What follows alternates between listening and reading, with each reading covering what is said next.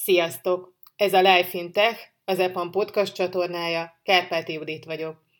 Ezen a héten rendhagyó epizóddal jelentkezünk, az EPAM senior direktorával, Vég Norbertel a koronavírus járvány kapcsán kialakult helyzetről, az arra való reagálásról, üzleti környezetről és az elmúlt időszakban szerzett tapasztalatokról beszélgettünk.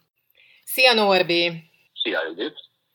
Gyakorlatilag a mai beszélgetésünknek teljesen egyértelmű a témája, ahogyan ezt az elején el is mondtam. A karantén, a kialakult helyzet és az EPAM kapcsolata, hogyan állt ehhez a cég, mi, mik voltak a tapasztalatok, úgyhogy erről foglak a következőkben kérdezni, és rögtön először azt szegezném neked, hogy emlékszel-e arra, hogy mi volt az, ami először eszedbe jutott, amikor világossá vált, hogy kvázi egy ilyen hollywoodi film helyzetbe keveredtünk, ami még soha nem volt. Mi jutott neked először eszedbe? Kicsit vissza kell mennem az időbe. Igazság szerint január 31-én volt az EPAM téri parting. Ez még a Covid előtti világ volt, egy eh, ezerfős, nagyságrenleg ezerfős rendezvény volt a Dunaparton, és több kollégával személyesen beszélgettünk arról, hogy mi is történik az ázsiai irodáinkban a COVID kapcsán, illetve mi az oka annak, hogy már ekkor elkezdtük korlátozni az üzleti utakat. Ugye ekkoriban itthon még nem igazán volt a napi beszélgetések része a járvány, és nagyon érdekes volt nézni és hallgatni, milyen erős kontraszt van a beszélgetésekben egyik oldalon a sokat utazó és globális közegben létező kollégák, és a másik oldalon pedig az elsősorban uh, itthon jelenlévő embereknek a nézeteiben. Gyakorlatilag néhány héttel később ugye élesedett a helyzet, és uh, leállítottuk az összes üzleti utat, elkezdtünk gondolkodni abban, hogy a megbeszéléseknek a létszámát korlátozzuk, virtuális megbeszélésekre álljunk át, és gyakorlatilag heteken belül március elején leálltunk az összes offline eseményel is. Úgyhogy gyakorlatilag nekem ez a január 31-i beszélgetés volt az, ami, ami felvillant, amikor már itthon is szélesebb platformnak került az egész járvány téma.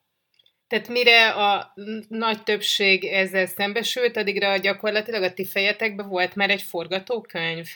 Így van, de nem azért, mert mi annyira okosak lennénk, hanem egész egyszerűen azért, mert a, az EPAM ma már nagyjából Japántól az Egyesült Államok nyugati partjaiig létezik, és ahogy történtek az események, mind vég, rajtunk végigmentek ezek az információk. Úgyhogy eh, nagyjából éreztük előre, hogy mi lesz a következő lépés, illetve amiatt, hogy globálisan vagyunk jelen, ezért minket is érintett. Először csak azzal, hogy olvastuk, hogy milyen korlátoztuk az üzleti utakat, aztán leálltunk az üzleti utakkal, aztán ugye nagy cégként hosszú évek óta van és volt úgynevezett szép magyar szóval üzletfolytonossági tervünk.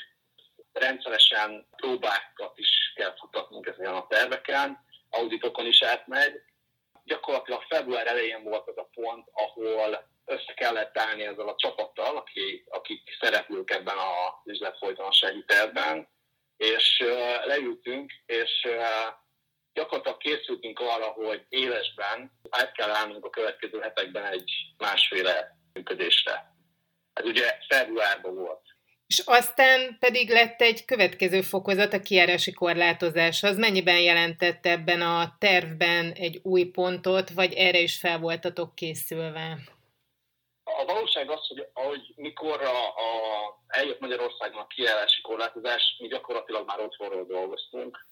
Februártól bátorítottunk mindenkit a távoli munkavégzésre, és március elején közepén néhány nap alatt minden magyarországi EPAM átállt a távoli munkára. Globálisan is hasonlóan történt, kb. három nap alatt az EPAM kb. 98%-a távoli munkavégzésre kapcsolt ez ugye gyakorlatban azt jelentette, hogy ezzel a csapattal, aki az üzlet folytonosságért felelős, gyakorlatilag elkezdtünk végigmenni a teljes eh, munkavállalói körön, az nagyságrendileg ilyen 1700 főt jelent, és eh, elkezdtük megvizsgálni, hogy ki tud otthonról dolgozni, milyen feltételek adottak ehhez, mit kell tenni nekünk a munkavállalókkal, mit kell, hol van az, ahol az ügyféltől külön engedély kell erre, az az az volt, hogy mindenki biztonságosan, de a munkalehetőségek itt megteremtve haza tudjunk költöztetni, és nyilvánvalóan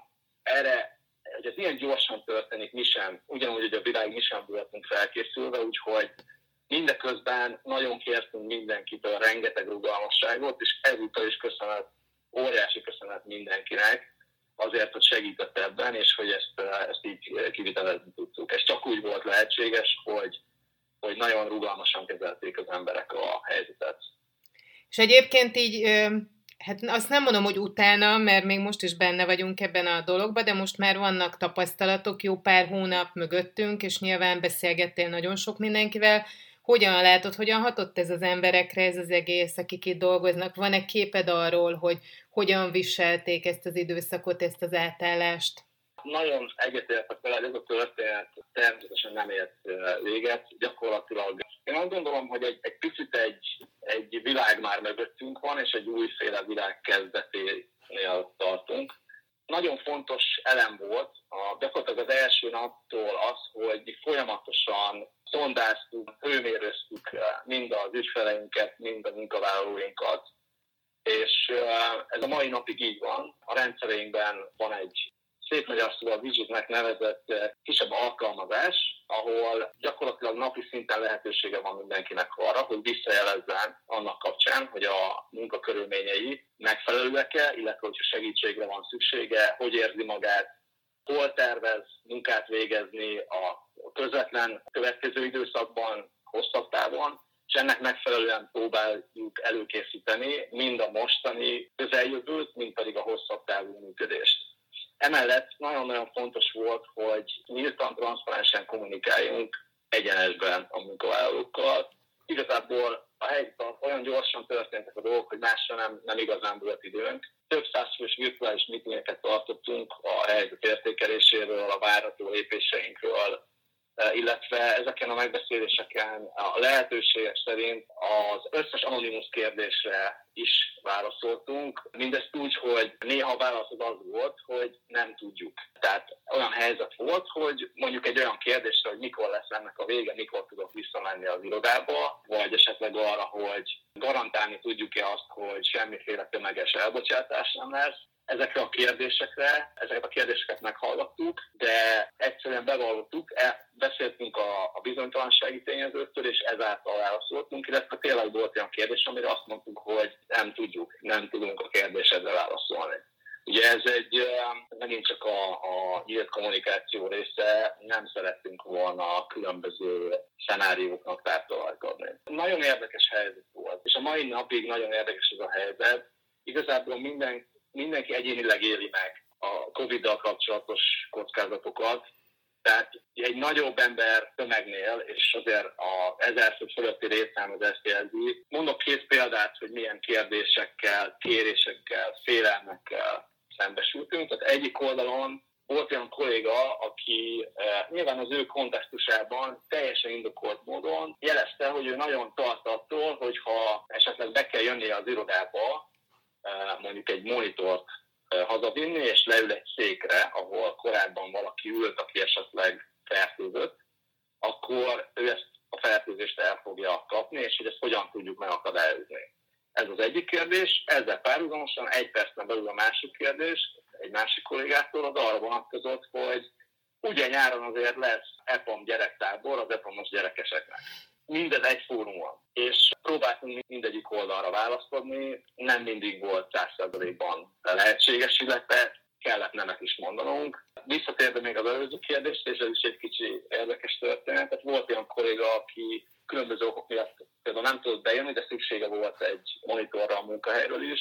Volt, úgy oldottuk meg, hogy megkértünk valakit, aki elvitte az adott ember címére, és lerakta a bejárat előtt, becsöngetett, meg felhívta, hogy e, itt van a monitorod.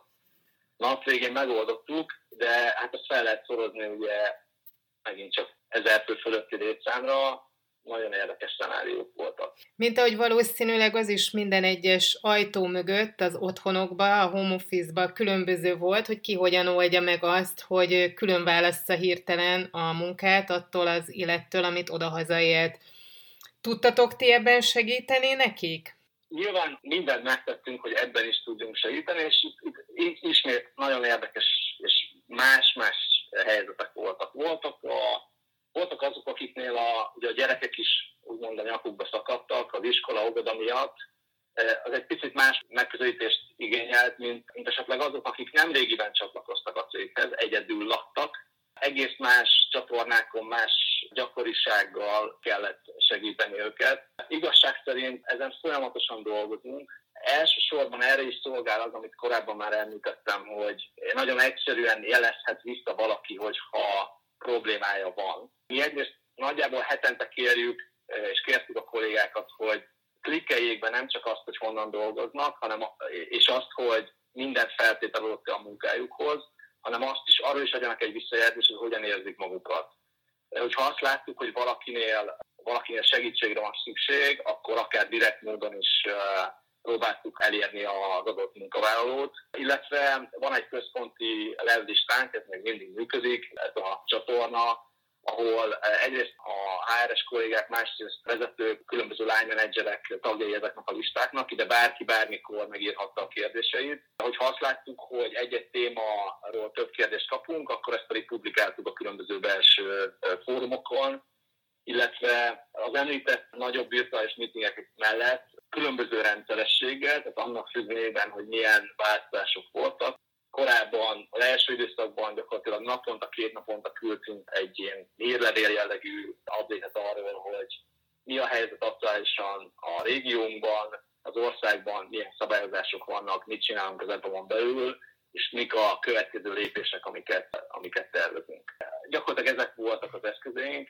Emellett van néhány informális csatorna is, ahol a munkavállalóink együtt kellő humorral és kritikusan meg szoktak jelenni, van eh, informális FB csoportunk, ennek láthatóan megnövekedett a forgalma az elmúlt hónapokban, egy picit ez szelepként is működött.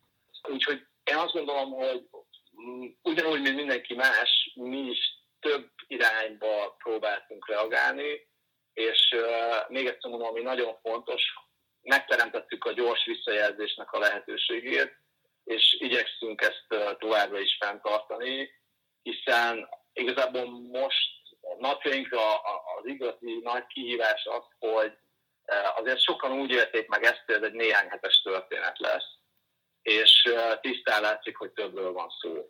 Pont ennek folyamányaként adódik a kérdés, hogy átmeneti vagy tartós lesz, beépül-e az EPAM rendszerébe ez az otthonról dolgozós rendszer? Én azt gondolom, és erről is beszéltünk a kollégáknak, hogy igazából az a világ, ami korábban volt, az abban a formában eh, nagyon nagy valószínűséggel nem fog visszatérni.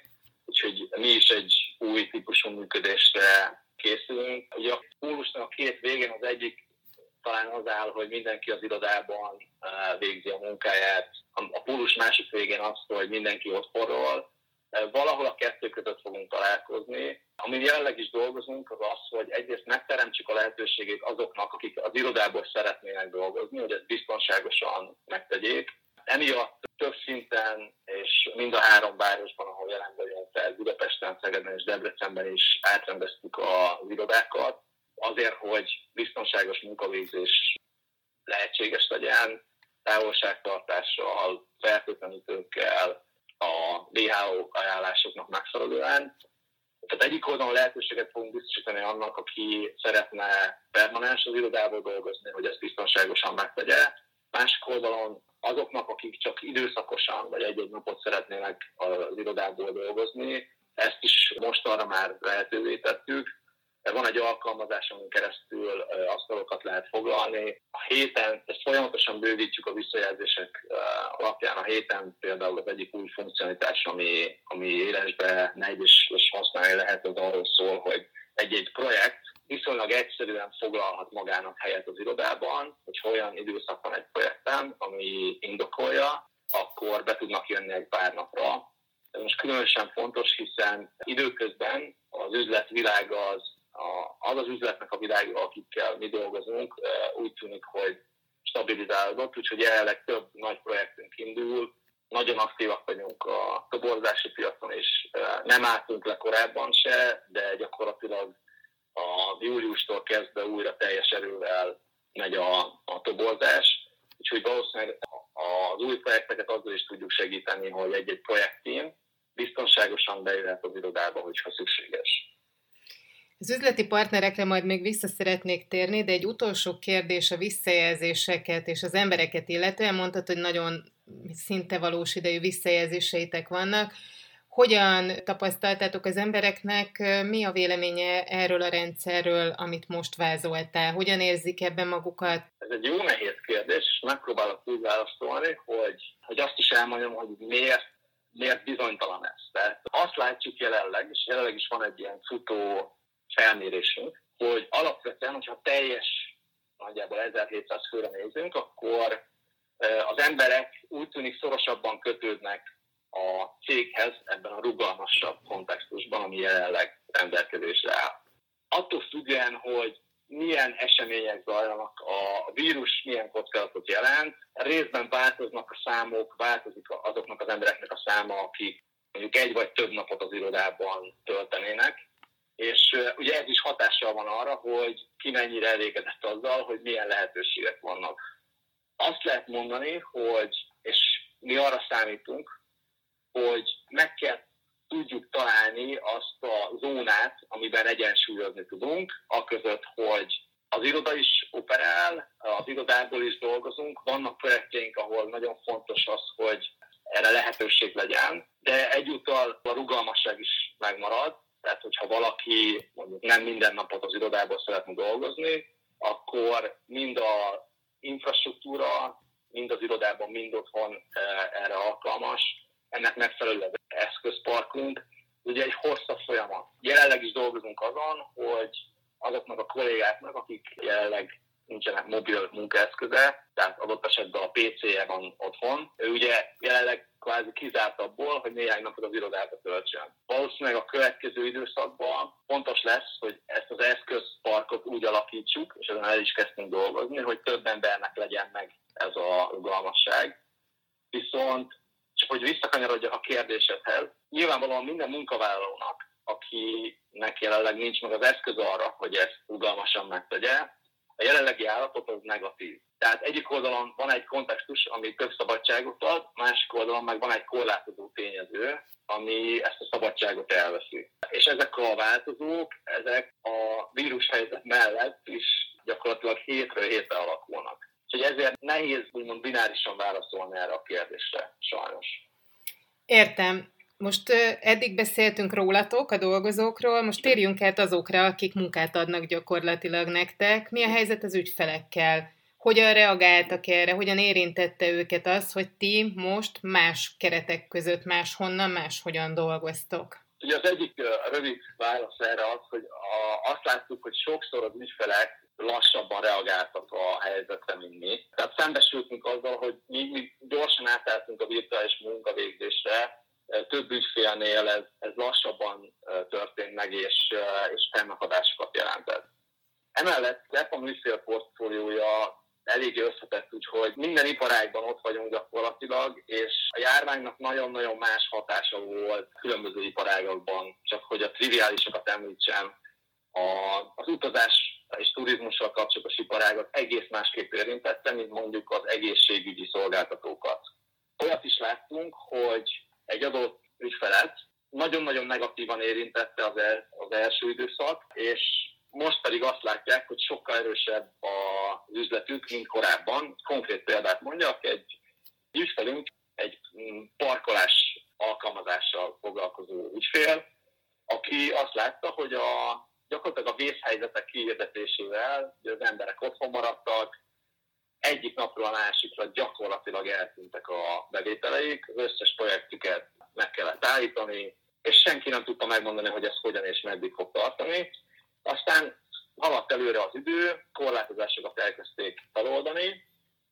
Ma ott tart, hogy nem csak, hogy feljött a korábbi időszak szintjére a bevétele és a terhelés a rendszerein, hanem amiatt, hogy a közösségi közlekedés háttérbe szorult. Egész komoly problémái kezdenek lenni abból, hogy nem bírja el a rendszere a, a terhelést, azaz az összes olyan projekt, ami néhány hónappal ezelőtt úgymond ment a levesbe, ott most az a cél, hogy még sokkal gyorsabban lezáruljon, hogy új projekteket le- lehessen indítani.